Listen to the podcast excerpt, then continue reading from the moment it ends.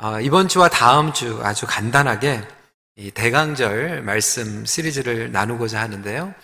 영어로는 이 시리즈 제목이 Christmas Beyond Our Shortcomings라고 정해보았습니다. 근데 한국어로는 어, 실패하지 않는 크리스마스 어, 이렇게 정해봤습니다. 어, 크리스마스가 실패하지 않는다는 게 아니라 하나님께서 크리스마스를 통하여 역사하시는 것이 실패하지 않는다라는 의미를 가지고 있습니다. 오늘은 첫 번째 메시지로 어려운 현실 가운데 다가온 크리스마스입니다. 크리스마스 beyond tough reality. 인간의 실패 가운데에서도 크리스마스는 찾아옵니다. Christmas still comes despite of our human failure. 코로나로 인하여서 어려운 가운데 보냈던 지난 2년이었습니다. 그럼에도 불구하고 여전히 우리의 현실은 불투명하게 보여집니다. 많은 분들이 백신을 맞으시고 이제 조금 끝나는 것 싶었는데 변이 바이러스가 나오고 돌파 감염으로 많은 분들이 두려운 가운데 있습니다. 부스터 샷을 맞는다고 하지만 여러분 6개월 후에 또, 또 다른 double booster shot을 맞아야 될지도 모릅니다. 더 이상 이제 세계 이 WHO에서는 이 코로나 사태를 팬데믹이라고 얘기하지 않고 엔데믹이라고 얘기를 하고 있습니다. 끝나지 않는다라고 하는 거예요. 어, 스페인 flu가 100년이 넘은 이 시점에도 끊임없이 변이하고 있는 것처럼 코로나도 엔데믹으로 끊임없이 변이 되면서 우리와 함께 공존할 것이다 라는 이야기를 하고 있습니다. 어, 토론토 대학에 있는 간병학자는 이 질병학자는 아마 우리가 지금 조심하고 있는 이 코로나조차도 아마 2024년, 2025년 정도가 돼야지 안정이 되지 않을까라는 예측을 했는데 그 뉴스를 듣는 순간 저에게도 얼마나 낙심이 찾아오는지 실망이 찾아오는지 모릅니다. 경제적으로 어려워하는 성도님들 여전히 계시죠. 이걸 언제까지 감당을 해야만 됩니까? 육체적으로 정서적으로 어려운 가운데 계시는 성도님들 보면 많이 안타깝습니다. 팬데믹 2년 동안 요양원에 계시는 어르신들 가운데에서 아직도 교회를 나오지 못하고 이제 완전히 포기한 상태에 계시는 어르신도 들었습니다. 우울증이나 치매가 찾아와서요. 어, 사랑하는 성도 여러분 얼굴을 알아보지도 못하는 그러한 우리 주변에 어르신들도 계십니다. 우리 청년들도 마찬가지죠. 영적으로 그리고 그들의 진로에 있어서 굉장히 낙담 가운데 있는 청년들의 고민을 듣습니다. 최근에 어느 대학생하고 얘기를 했는데 고등학교 때부터 대학교 가는 게 너무나도 기다려졌대요. exciting 되고 준비하고 고등학교 때 열심히 공부를 해가지고 그 꿈에 원하던 그 학교에 딱 들어가게 됐는데 시작하기 바로 한 달 전에 이 팬데믹이 터져버린 거예요. 얼마나 실망이 됐겠어요. MT도 못 갔대요. 클럽에도 못 들어간 거예요. 1년이면 끝날 줄 알았는데 1년이 지나고 2년이 지나고 지금 3학년이 됐는데 온라인으로만 공부를 하고 있는데 내년 도면 졸업이라는 거예요. 도대체 내가 대학교에서 무엇을 배웠는가? 취직을 해야 되는데 얼마만큼 내가 준비가 되어 있는가? 나 같은 사람은 고용하지 않으면 어떻게 되는가라고 하는 그러한 불확신감 가운데에서 두려움에 있는 대학생들의 이야기를 들었습니다. 이렇게 소망이 끊긴 것만 같은 상황 가운데 있는 우리 모두에게 과연 크리스마스는 무엇을 의미하고 있습니까? 어두움과 어려운 현실 가운데 크리스마스는 어떠한 메시지를 주고 있습니까? 과연 2000년 전 예수님께서 이 땅에 탄생하셨을 때 그 크리스마스의 의미는 과연 무엇이었을까? 그 당시 이스라엘 역사를 보면요. 그들 역시 죄와 우상 숭배에서 헤어나지 못한 채 모든 것들이 무너져 있었어요. 아니, 우리가 당하고 있는 이 어려움과 절망보다 더 큰 암울한 현실 가운데에서 살아가고 있었습니다. 나라를 빼앗겼죠. 자유를 빼앗겼죠. 짓밟혔지요. 이러한 암울한 현실 가운데에서 모든 것들이 실패한 것 같은 그 두려움, 염려, 소망이 끊겨져 있는 그 당시에 하나님의 구속 역사는 이루어졌습니다. 우리 인간의 실패에도 불구하고 하나님의 구속의 역사는 실패하지 않는다라고 하는 것을 믿으시기 바랍니다. 그래서 크리스마스는 온 거예요. 나라를 빼앗겼고 자유를 빼앗겼고 노예 생활을 하고 있었지만 그들에게 크리스마스가 찾아온 것처럼 오늘 우리에게도 하나님의 크리스마스 메시지는 다가오고 있다라고 하는 거예요. 팬데믹 가운데에서도 크리스마스는 오고 엔데믹 가운데에서도 크리스마스는 찾아옵니다. 더 넓게 얘기하면 하나님의 구속 역사는 오늘도 진행되고 성취되어 가고 있습니다. 그렇다면 그 의미는 무엇인가? 함께 오늘 메시지를 통해서 살펴보길 원합니다. 첫 번째, 어려운 현실 가운데 정면으로 개입하는 사건이 크리스마스 사건입니다. Encountering our tough reality. 크리스마스는 성육신의 사건입니다. 성육신이란 무엇입니까? 말씀이 이 땅에 오시는 거예요. 말씀이 우리의 현실, 우리의 일상 가운데 개입하셨다라고 하는 것을 의미하고 있습니다. The word of the Lord has intervened into our everyday reality. 더 이상 교리, 신학에서 머물러 있는 것이 아니라 우리의 삶 가운데서 face to face, 피부로 다가왔다라고 하는 것을 의미하고 있습니다. 하나님이 자신이 창조하신 이 세상에 인간의 몸으로 직접 들어오셔서 개입하신 거예요. 우리 하나님은 피상적인 분이 아니십니다. 멀리 떨어져 계신 분들이 아, 분이 아니에요. 실제적으로 우리와 함께 하시는 분입니다. 네, 여러분 질문은요. 우리 하나님께서 우리 현실 가운데 개입하고 계시고 들어오셨는데 왜 우리의 어려운 현실은 지금도 여전히 바뀌지 않고 있습니까? 왜 문제는 그대로 남아 있습니까? 어떤 분들은 그렇게 질문하죠. 하나님께서 정말 살아계시다라면 왜 이 코로나 하나 정도 그냥 후 불어가지고 없애시면 되는데 왜 2년 동안 계속 이 팬데믹 가운데 있는가?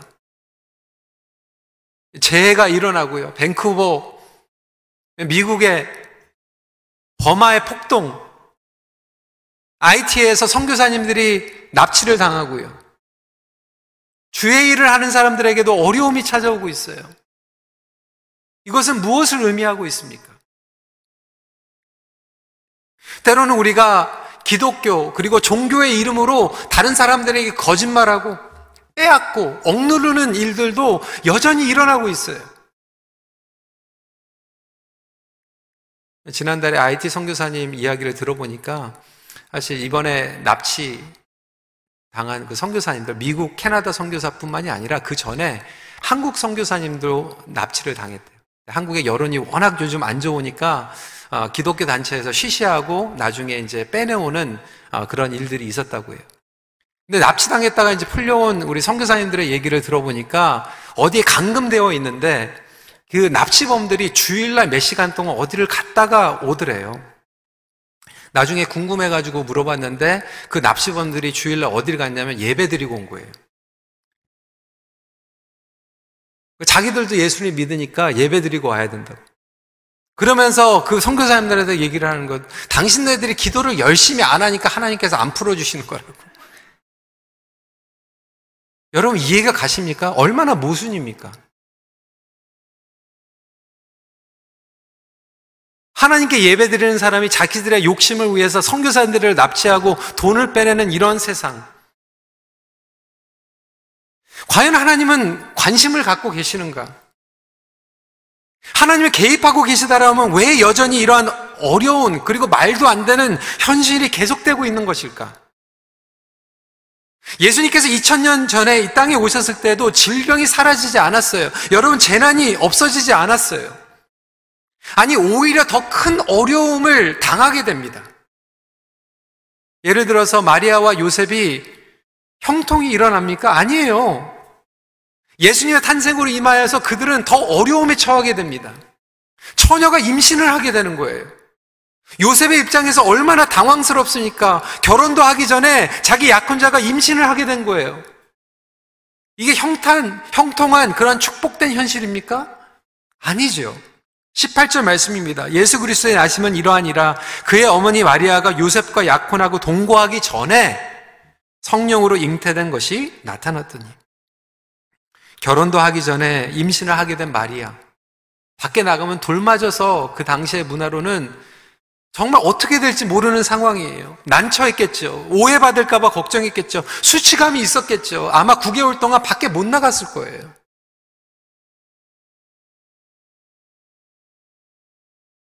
하나님께서 우리에게 주신 복음과 믿음의 사명이 있는데 세상은 그것을 여전히 이해하지 않고 환영하지 않고 있어요. 하나님의 약속과 현실 가운데 있는 그 괴리감과 갈등, 그 어려움들, 단순히 요셉과 마리아 이 한 가정에만 어려운 현실이 찾아온 게 아니에요. 베들레헴 전체에 대학살이 일어납니다. 예수님이 태어났기 때문에 그 베들레헴에 두 살 미만에 있는 사내 아이들이 다 사형을 당했어요. 학살을 당했어요. 제노사이드가 일어났어요. 마태복음 2장 18절 라마에서 슬퍼하며 크게 통곡하는 소리가 들리니 라헬이 그 자식을 위하여 애곡하는 것이라 그가 자식이 없으므로 위로받기를 거절하였도다 함이 이루어졌느니라. 구약의 성취가 예수님의 탄생으로 인하여서 기쁘다 구주 오셨네 우리는 찬양하고 있지만 2000년 전에는 기쁘다 구주 오셨네 하면서 할렐루야 찬양한 것이 아니라 울음소리가 났어요. 애통하는 소리가 났어요. 자녀를 잃어버리는 부모들의 그 충격과 고난 예수님의 탄생과 함께 슬픔으로 임했다라고 하는 거예요. 아니, 하나님께서 개입하시면, 하나님께서 우리의 세상에 들어오시면 형통해지고 평탄한 일이 일어나야 되는데 오히려 불편해지고 어려워지고 오해를 받고 소중한 사람들을 빼앗기는 일들이 일어나고 있는 이 자체가 여러분 이해가 되십니까? 하나님의 개입은요, 우리의 문제를 그냥 사라지게 하시는 개입이 아니라 우리의 문제에 같이 들어오셔서 정면으로 돌파하시고 개입하시는 의도를 가지고 이 땅에 들어오신 줄 믿으시기 바랍니다. 하나님께서는 이 메시한 세상에 복잡하고 혼동스러운 현실 가운데 뛰어 들어오신 거예요.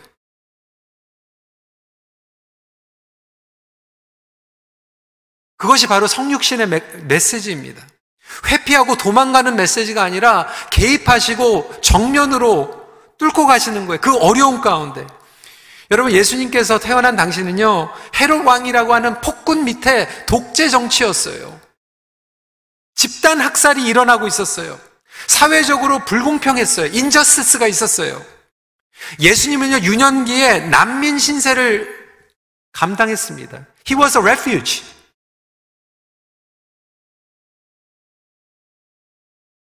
예수님께서는 지금 사회적으로 너무나도 잘못되어 있고 불공평하고 억울한 것들을 다 경험하셨어요. 다 고트로 하셨어요. 왜? 그 가운데에서 그것을 개입하시고 그것에 뿌리 깊게 있는 죄들을 드러내셔야만 구속의 역사를 성취하실 수 있기 때문에 그렇습니다. 오늘도 우리의 불편함과 어려움 가운데 있는 그 뿌리 같은 곳에 예수님께서는 그것을 드러내시고 우리와 함께 하시길 원하십니다. 정신적으로 고통받고 있는 자녀들, 관계적으로 힘든 사람들, 더 이상 살 수 없을 것만 같은 소망이 끊겨져 있는 사람들, 그 현실 가운데 예수님께서는 뛰쳐 들어가시는 거예요. 개입하시는 거예요. 그 문제를 같이 실험하고 계시는 거예요. 그렇다면 예수님은 그 문제가 사라지게 역사하시는 것이 아니라 과연 무엇을 하실까요? 두 번째 포인트입니다. 우리의 공간에 내주하시며 공감하십니다. 영어로 얘기하면 조금 더 이해가 될 것 같아요. residing and resonating in order to redeem us. 구속하시기 위해서 공간에서 내주하시고 공감하시는 거예요. 그리고 우리의 상처와 우리의 문제와 그 모든 것들을 곧들어 하시면서 그것들을 위하여서 예수 그리스도는 이 땅에 오셨고 그리고 십자가에서 못 박혀 죽으심으로 말미암아 보혈의 피를 흘리심으로 그 피로 저와 여러분들이 구속의 은혜와 역사를 경험할 수 있다라고 하는 거예요. 그것이 복음입니다. 복음은 문제를 회피하는 게 아니에요. 문제가 사라지는 게 아니에요. 그 문제를 정면으로 돌파하면서 하나님의 극률하심을 맛보고 하나님께서 그 문제보다 더 위대하시고 우리의 근본적인 죄를 해결할 수 있는 오로지 한 분이라고 하는 것을 경험하는 것이 복음의 메시지인 줄 믿으시기 바랍니다. 23절에 보라 처녀가 잉태하여 아들을 낳을 것이요 그의 이름은 임마누엘이라 하리라. 임마누엘 God with us. 우리와 함께 하시는 하나님. 크리스마스는요, 인간의 죄, 고통, 어려움, 연약함, 감당하기 위해서 오신 하나님께서 그것을 공감하시고 그 안에 철저하게 함께 하시는 거예요. 여러분 어려운 가운데 주님께서 함께 하시고 계십니다. 가장 그것이 큰 위로 아닙니까? 함께 있으며 공감하시는 거예요. 그리고 해결해 주십니다. 어떻게 해결해 주시냐면 문제가 사라지는 게 아니라 영적인 눈을 뜨게 하여 주셔서 하나님의 시각으로 그것들을 바라보게 하는 거예요. 여러분 세상은 혼란스럽습니다. 얼마나 빠르게 변화하고 있습니까? 희한한 세상을 살아가고 있어요. 코로나 팬데믹 전에도요. 여러분, 우리의 세상은 지금 이제 현실과 가상현실로 지금 나눠지고 있잖아요. 우리 젊은이들은 지금 가상현실 속에서 살아가고 있는 청년들이 얼마나 많은지 몰라요. 가상현실에서 누구를 만나서 데이트하고요. 우리 아이들은 가상현실을 통해서 세계에 흩어져 있는 친구들을 만나서 게임하고 있고 비디오 게임하고 있어요. 친구를 만들고 있어요. 일반 회사에서는 이제 너무나도 유명한 사람들은 광고료로 비싸니까 AI로 모델로 만들어가지고 그 AI 모델로 와가지고 출연료까지 받고 있어요. 과상화폐를 만들고 있고요. 얼마나 홍동스럽습니까? 이 거품과 같은 세상을 이제 살아가야 되는 그러한 기로에 우리가 있어요. 현실인지 가상현실인지 모르는 그 세상 가운데에서 살아가고 있어요. 네, 여러분 분명한 것은요. 하나님께서는 가상현실 가운데에서도 임재하시는 분인 줄 믿으시기 바랍니다. 그 가상 공간 가운데서 하나님께서는 지금도 역사하고 계세요. 너무나도 감사했던 게 우리 EM 제가 18년 동안 이제 목회를 하면서 사실 우리 KM에서는 이제 특별 새벽 기도도 하고 또 특만 되면은 새벽에 우리 어르신들 나와가지고 기도하는데 EM을 보면 주중에 새벽 기도하는 게 너무 힘든 거예요. 하자고 해도 못하고. 근데 여러분, 팬데믹 때 EM이 특별 새벽 기도를 하기 시작했어요. 줌으로 들어오니까. 부흥을 경험하게 됐어요. 줌으로 전도하기 시작했어요. 인도의 선교제에 양육을 하기 시작했어요. 그러니까 이 가상 공간인 것 같은데도 하나님께서는 온라인과 이 벌처 리얼리티 가운데에서도 여전히 하나님의 주권 가운데 있고 하나님의 임재하심이 임하니까 그곳에도 사베이션이 일어나고요. 구속함의 역사가 일어나는 놀라운 역사를 경험하게 됩니다. 악한 부분들도 많이 있어요. 여러분 인정하셔야 될 것은요. 여러분들이 그 가상 공간에 들어갈 때, 인터넷에 들어갈 때, 주고받을 때, 다른 사람들을 만날 때, 그 가운데에서도 아무리 다른 사람들이 모르고 내가 원하는 사람들만 들어가서 그 소사이티와 클럽을 만든다고 해도 그 안에 하나님께서 살아계십니다. 하나님께서는 우주 만물을 창조하시고 모든 공간 가운데, 모든 세간 가운데에서 임재하고 계십니다. 현실이든 가상현실이든 그 모든 것들은 영적인 현실 밑에 있는 거예요. 그 안에 있는 거예요. 현실이든 가상현실이든 하나님의 구속의 역사는 이루어지고 있습니다. 하나님의 임재를 벗어날 수 있는 공간이 없어요. 인간의 생각과 틀을 초월한 그 모든 우주의 공간 가운데서 하나님께서는 함께 하고 계십니다. 그렇다면 이 메시지는 무엇입니까? 여러분이 혼자 계시는 그 시간, 격리되어 있고 고립되어 있는 그 시간 가운데서도 하나님께서는 여러분과 함께 하십니다. 여전히 말씀하고 계세요. 여러분, 누누이 말씀을 드렸지만요. 온라인 예배를 드리다 보니까요. 이제 차이가 벌어지는 거예요. 그동안에 제도적으로 교회가 프로그램으로 통제했던 것들은요, 이제 더 이상 효력이 없어지는 거예요. 예전에는 뭐 목회자 아니면 뭐 목자 눈도장 찍기 위해서 교회에 나왔는데 이제 눈도장 안 찍어도 돼요.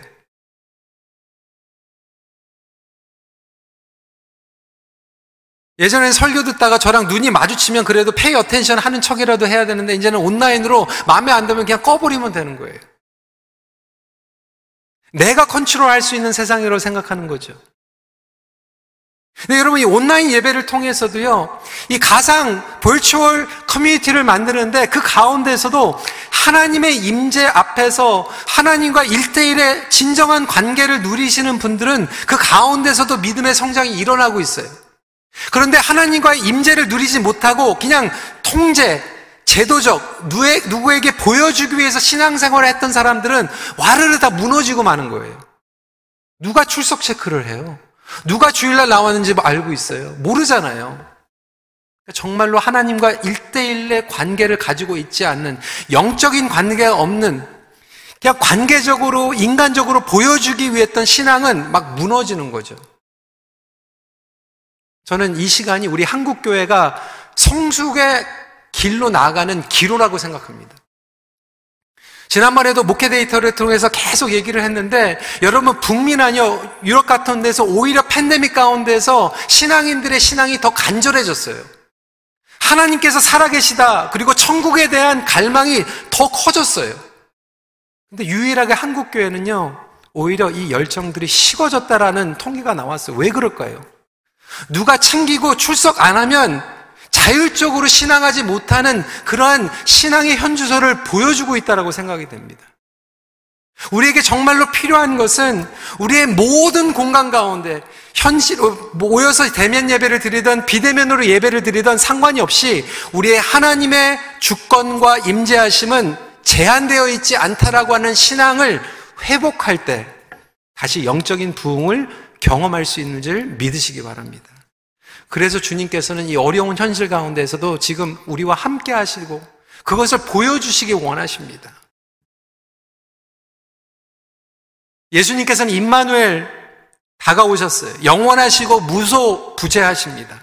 인간의 시간으로, 인간의 공간으로 들어오신 거예요. 그것이 바로 크리스마스의 메시지입니다. 공간뿐만이 아니라 우리 시간 가운데에서도 들어오셔서 구속하고 계세요. 어려움을 거품처럼 없애버리신 것이 아니라 오셔서 개입하시고 그 시간을 구속하고 계시는 거예요. 여러분 많이 힘들죠? 어떤 분들은 시간을 돌려놓고 싶은 후회와 상처, 실패감 가운데 살아가고 계시는 분들이 있고요. 누구는 되돌려 놓는 게 아니라 빨리 갔으면 하는 조바심 가운데 신앙생활 하고 계시는 분들도 있어요. 예수님께서는 그 시간을 돌려보내시지도 않고요. 시간을 당기지도 않고 지금 이 시간을 철저하게 주님 앞에서 살아가게 감당하게 만드십니다. 왜? 지금 이 시간에 하나님께서 우리에게 보여주시는 구속적인 메시지가 반드시 있기 때문에 그렇습니다.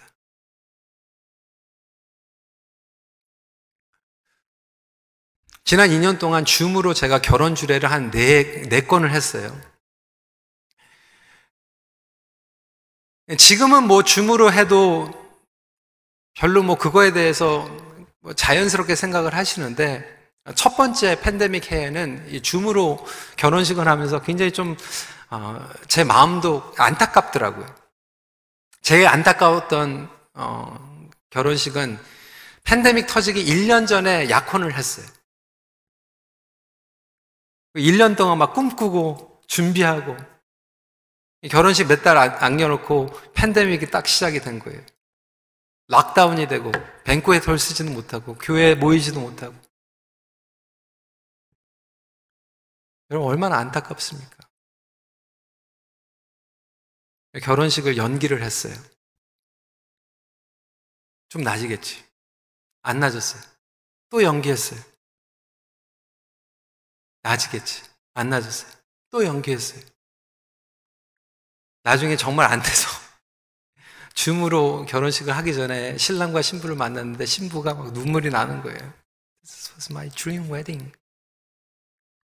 드레스 다 맞춰놨는데 드레스도 못 입고. 얼마나 안타까웠는지 같이 기도하고 정말 줌으로 결혼식을 했는데 어, 정말 마음껏 축복해주고 싶더라고요. 축복해줬어요. 1년 반이 지났는데 얼마나 잘 사는지 몰라요. 정말 예쁘게 잘 살아요. 그걸 보니까요, 야, 정말 하나님, 하나님 축복이다. 저런 상황 가운데서 결혼했는데도 왜 우리만 남들은 다 예쁘게 그렇게 결혼식하고 다 하는데 왜 우리만 이렇게 됐을까? 이렇게 사는 게 아니라 그 가운데서 하나님의 구속적인 역사를 경험하고 오히려 더 기도하고 더 잘 챙겨주고 더 재밌게 살고 더 행복하게 살고 있는 그 모습을 보면서 야 이게 하나님의 메시지구나. 이게 그리스도인들의 능력이구나라고 하는 그런 느낌을 갖게 되었습니다. 여러분, 하나님의 관점에서는요, 낭비하는 시간이 절대로 없습니다.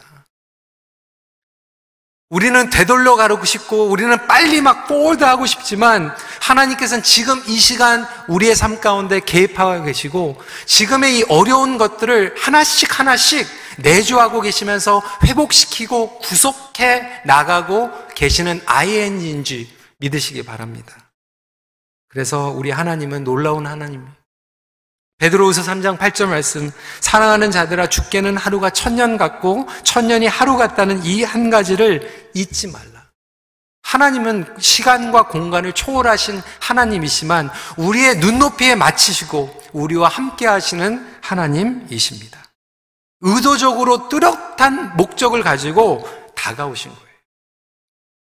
그래서 가장 놀라운 축복은 우리의 현실을 현실로 보는 게 아니라 가상 현실을 가상 현실로 보는 게 아니라 영적인 현실을 가지고 모든 것들을 꿰뚫어 볼 수 있는 그 축복을 저와 여러분들이 갈망하길 소원합니다. 마지막 포인트입니다. 그렇게 될 때 우리는 믿음으로 구속되어 가는 현실을 살아가게 됩니다. 여러분, 두 세계가 만나면 충돌이 일어납니다. 케이어스가 일어나요. 혼동이 일어납니다. 컨퓨전이 일어나요. 그리고 갈등이 있습니다. 컨플릭트가 일어나요. 이 chaos, confusion, conflict. 근데 성경에도 보면요. 우리가 눈으로 보고 눈으로 듣고 하는 이 현실 세계를 살아가던 사람들이 영적인 세계에 하나님의 말씀을 들으면 갈등이 일어나면 충돌이 일어나요. 모세가 그랬죠. 아브라함이 그랬죠. 지금 오늘 본문에 나와 있는 요셉과 마리아에게도 갈등과 충돌이 일어납니다. 왜 안 그러겠어요? 요셉과 마리아는 주링 웨딩을 준비하고 있었을 거예요. 약혼하고 얼마나 꿈을 꿨겠습니까? 이제 결혼한다. 행복하게 살아야지. 잘해줘야지. 어느 날 하나님께서 개입하셨을 때 그것은 더 어려워진 거예요. 불편했던 거예요. 정말 싫었을 거예요. 부담감이 있었을 거예요. 요셉은 두려웠습니다. 조용히 파혼하려고 했어요. 20절 말씀입니다. 이 일을 생각할 때에 주의 사자가 현명하여 이르되 다윗의 자손 요셉아 내 아내 마리아 데려오기를 무서워하지 말라. 그에게 잉태된 자는 성령으로 된 것이다. 얼마나 두려웠으면 하나님께서 두려워하지 말라고 지금 얘기하고 있어요. 결혼이 exciting 해야 되는데 결혼이 두려워진 거예요. 여러분은 이때 무엇을 선택하겠습니까?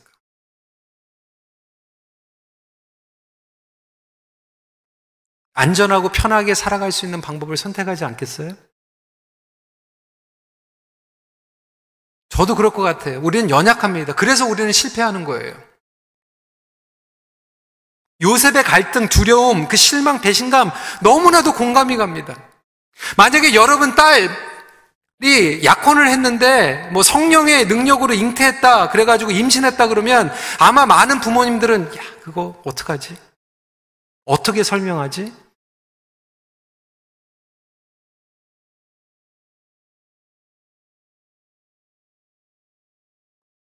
포기해야 되는 거 아닌가? 지워버려야 되는 거 아닌가? 우리의 의학기술도 그렇게 할 수 있다고 생각하죠. 하나님의 거룩하신 부담감과 내 자신을 먼저 챙기는 삶 가운데에서 우리는 끊임없이 혼돈과 갈등 가운데 살아가고 있어요. 나의 미래의 보장을 원하는 거죠. 어떻게 보면 요셉은 지금 실패하고 있는 거예요. 두려워하고 있는 거예요. 근데 오늘 이 크리스마스 메시지는 뭐냐면 요셉이 잘나서 요셉이 잘해가지고 선택한 게 아니에요. 오늘 말씀을 보면 강권적으로 하나님께서 성령의 역사를 통하여서 요셉에게 나타나시고 설득하시고 믿음을 주십니다. 요셉이 한 게 아니에요. 하나님께서 하신 거예요. 하나님께서 요셉과 마리아에게 용기를 주신 거예요. 믿음을 주신 거예요. 설득을 하신 거예요. 마찬가지로 저와 여러분들은 내면의 갈등과 연약감 가운데에서 내 자신의 아니라는걸 챙기기 위해서 수십 번도 우리는 무너지고 실패하고 넘어지고 있어요. 그럼에도 불구하고 성령님께서는 저와 여러분들을 붙잡아 주시고 지금까지 보호해 주시고 설득해 주셨기 때문에 저와 여러분들이 지금 나와 있는 거예요.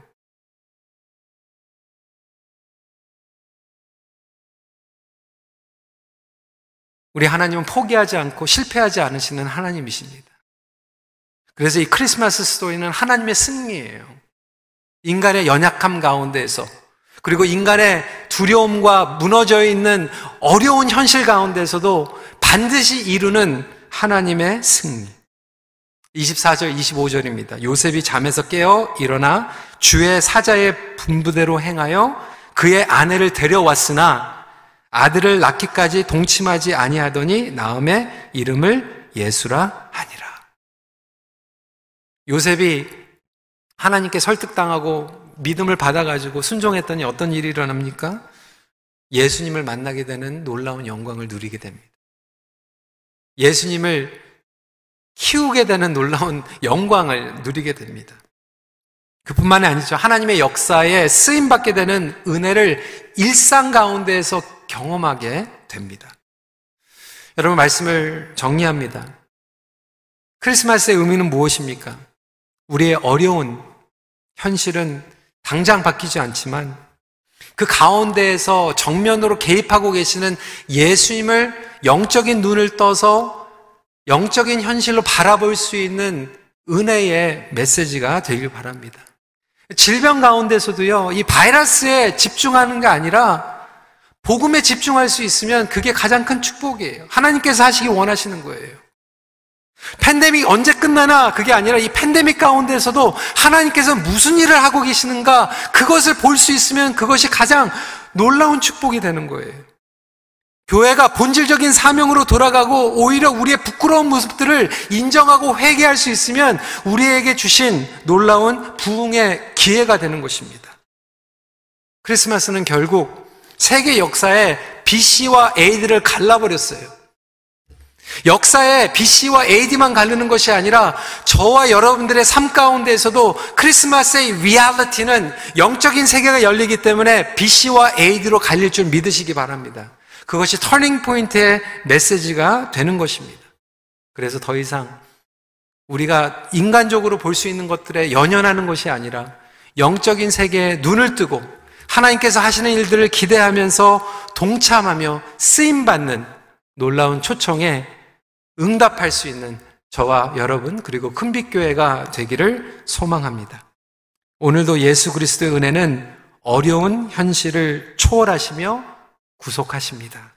같이 기도하겠습니다.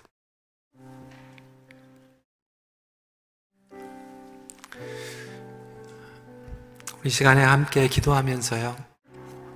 여러분 많이 힘드시죠? 여러분들의 꿈, 나름대로 계획했던 것들, 현실을 보면 너무 허무하고, 안타깝고, 속상하고, 답답하고,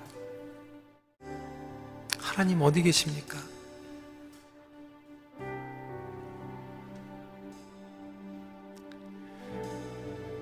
우리 하나님께서는 실제적으로 여러분들의 현실 가운데 개입하고 계시고, 여러분들과 함께하고 계세요. 그리고 하나님께서 원하시는 것은 그 문제가 그냥 회피하거나 사라지는 게 아니라 그 문제 가운데서 뿌리로 들어가서 내주하고 해결해 주시면서 그것을 구속시키길 원하십니다. 그렇다면 이 시간에 이렇게 기도했으면 좋겠어요. 하나님, 나에게 영적인 눈을 뜨게 해주세요. 그래서 우리가 바라보고 있는 이 그냥 표면적으로 보는 이 현실 아니면 가상 현실 이것에 연연하는 게 아니라 영적인 현실을 바라보게 해주세요. 그래서 하나님께서 하시는 일들을 바라보며 기대하게 해주시고 동참하게 해주세요. 여러분 지금 대학생들, 청년들 여러분 삶 가운데 주님께서 구속하고 있는 부분들이 있을 거예요. 여러분 자녀에게 지금 구속하고 있는 부분들이 있을 거예요. 그게 무엇인지 하나님 깨닫게 해주세요. 지금 이 어려운 상황 가운데에서 한탄하는 것으로 끝나는 게 아니라 주님 그것을 기대하게 해주세요. 동참하게 해주세요. 우리 이 시간에 함께 기도하는 시간 갖도록 하겠습니다. 기도하시겠습니다.